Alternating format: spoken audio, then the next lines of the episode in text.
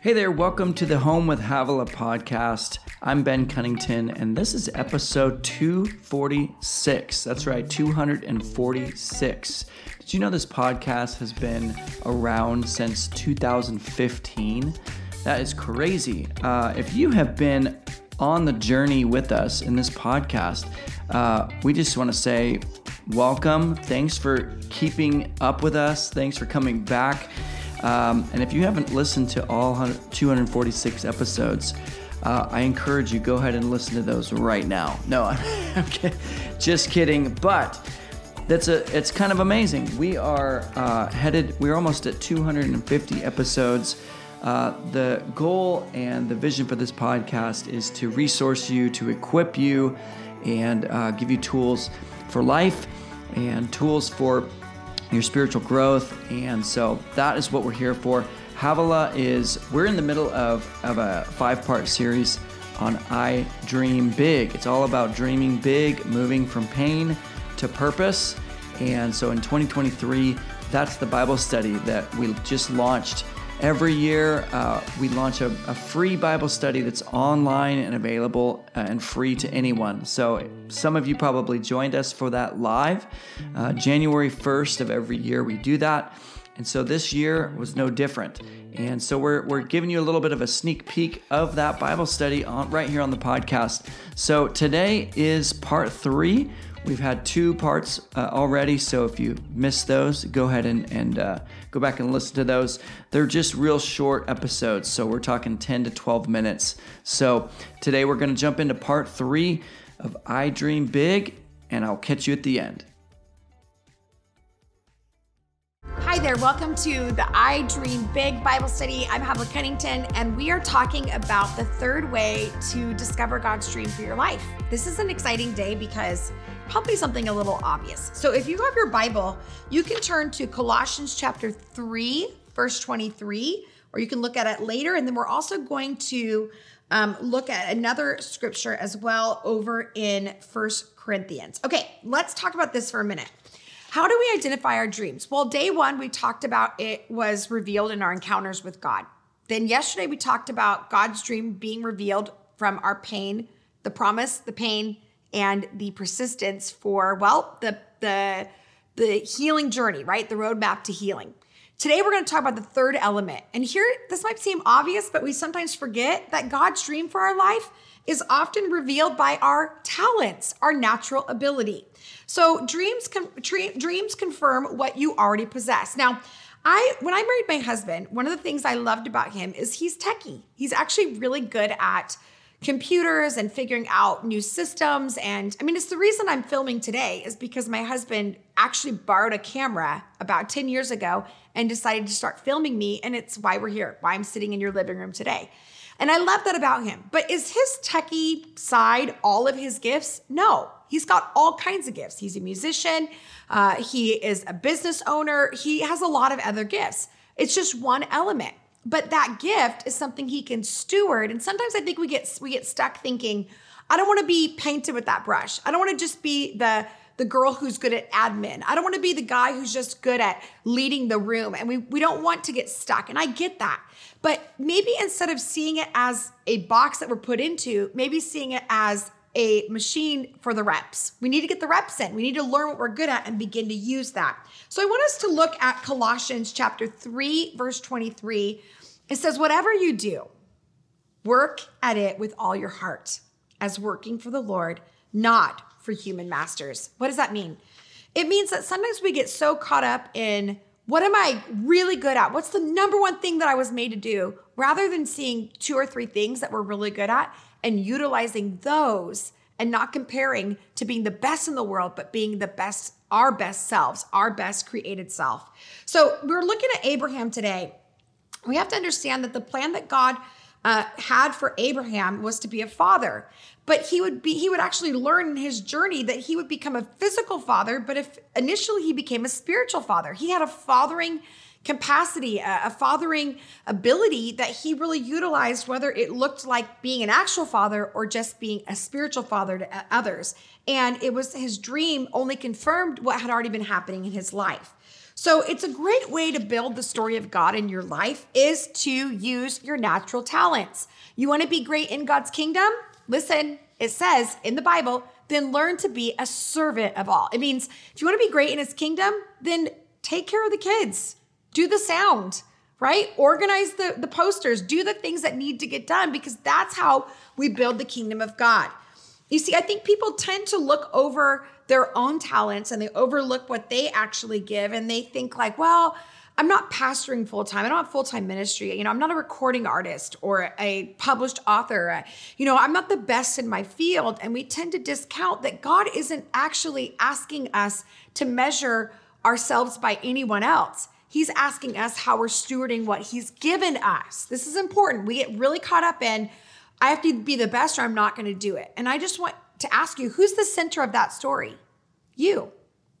But if you put God in the center of your story, I'm going to use what He's given me for His glory, for, for His purpose, then all of a sudden He's put in the middle of it. Whatever we do, do it under the glory of God.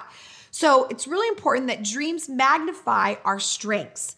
Now, I'm going to read out of page 92, and it says this The dream of God will usually confirm something you have in your heart. It will co- coincide with a gift or a talent in your life. I might ask you, What do you want to do for God? What do you think God has for you? And you might say, I want to be a worship leader. And I would ask you, Do you know how to sing? And you might say, no. And then I'm going to say, well, listen, I love you, but that's probably not your greatest strength.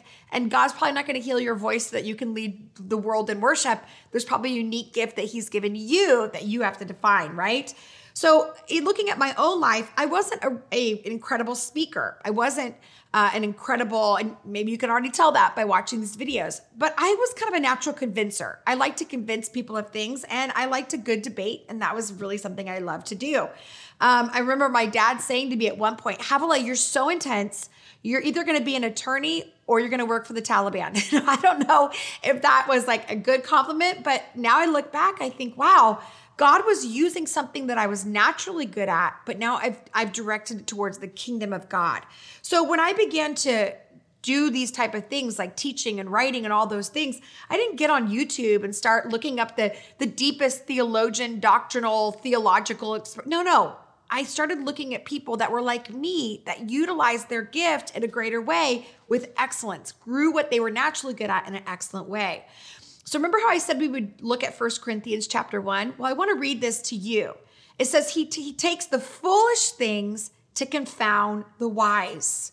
He takes the foolish things to confound the wise. Romans 11 29 says, For the gifts and calling of God are without repentance. This is how we see people that can have the wrong motivation, but they're still being used by God. Why? Because God gives us gifts and talents, and He's not going to take them back when we don't have the right motive. He's a good father. He allows us to operate even if we don't have the right motives. And so we have to actually steward those things rather than thinking God's going to parent them in a way that controls us. We actually have to stay in, in humility to steward those areas well. So it's really important that we understand that the dreams God has for us, it teaches us stewardship. And so I'm going to read on page 93. It says, Once you know what your gifts and talents God has given you, it's time to take serious stewardship. Maybe you've heard the story in the Bible about the three men who were given talents. One was given a little, and then a little bit more, and then a little bit more. And when the owner came back, he didn't say, you know, I know I didn't give you very much. I know that they're really good at it. I'll give you a free pass. No, he looks at each of the men and he says, What'd you do with it?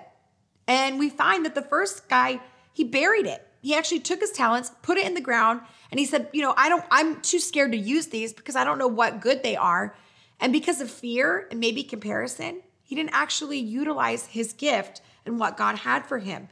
So I want to challenge you today, challenge you today that you don't look at your life as what's happening today is what's always going to happen. You don't know. It could be just a chapter in your world.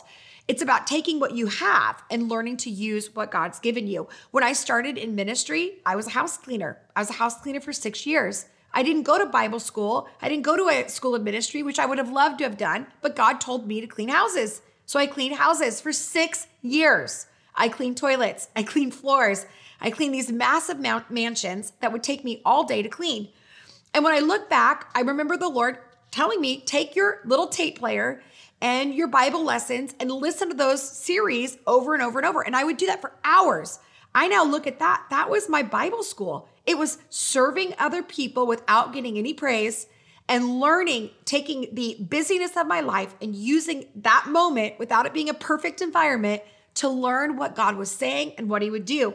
And I used those same skills when I became a mom, mommy minister of four littles, and I've continued to use those. So it's really important today that you steward your gifts, uh, steward your gift. And it's the only way to help them grow. So, how do we know what God has for us? I want to just remind you of the five things we talked about today. You have unique gifts and talents meant to build the story of God. You don't have to be the best, you just have to give what you have.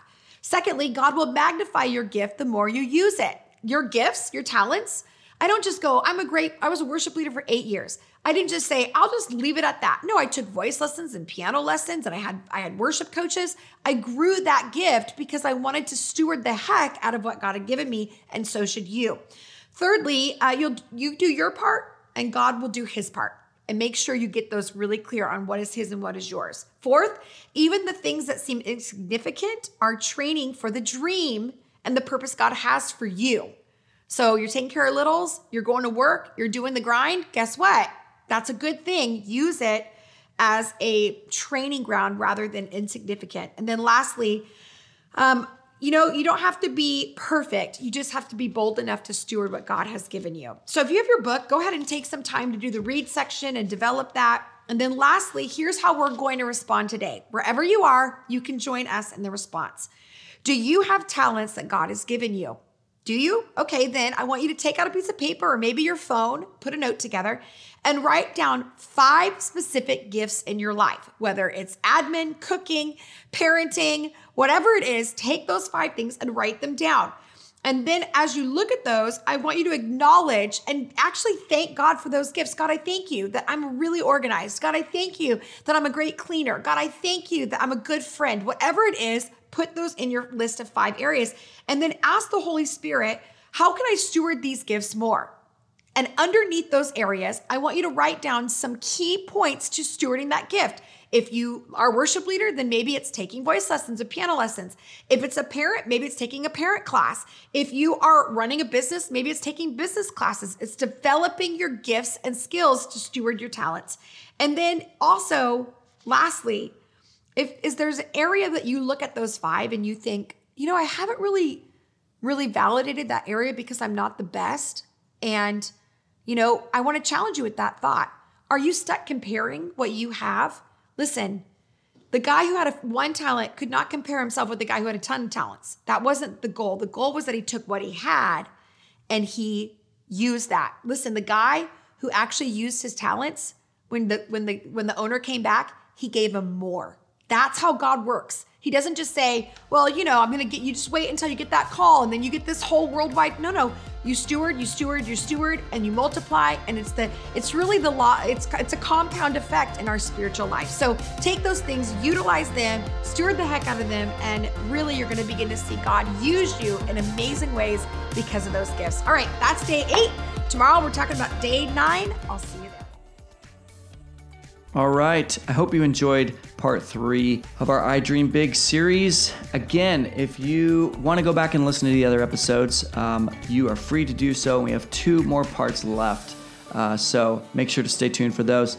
Uh, quick thing here want to make sure you know about some upcoming events that is happening.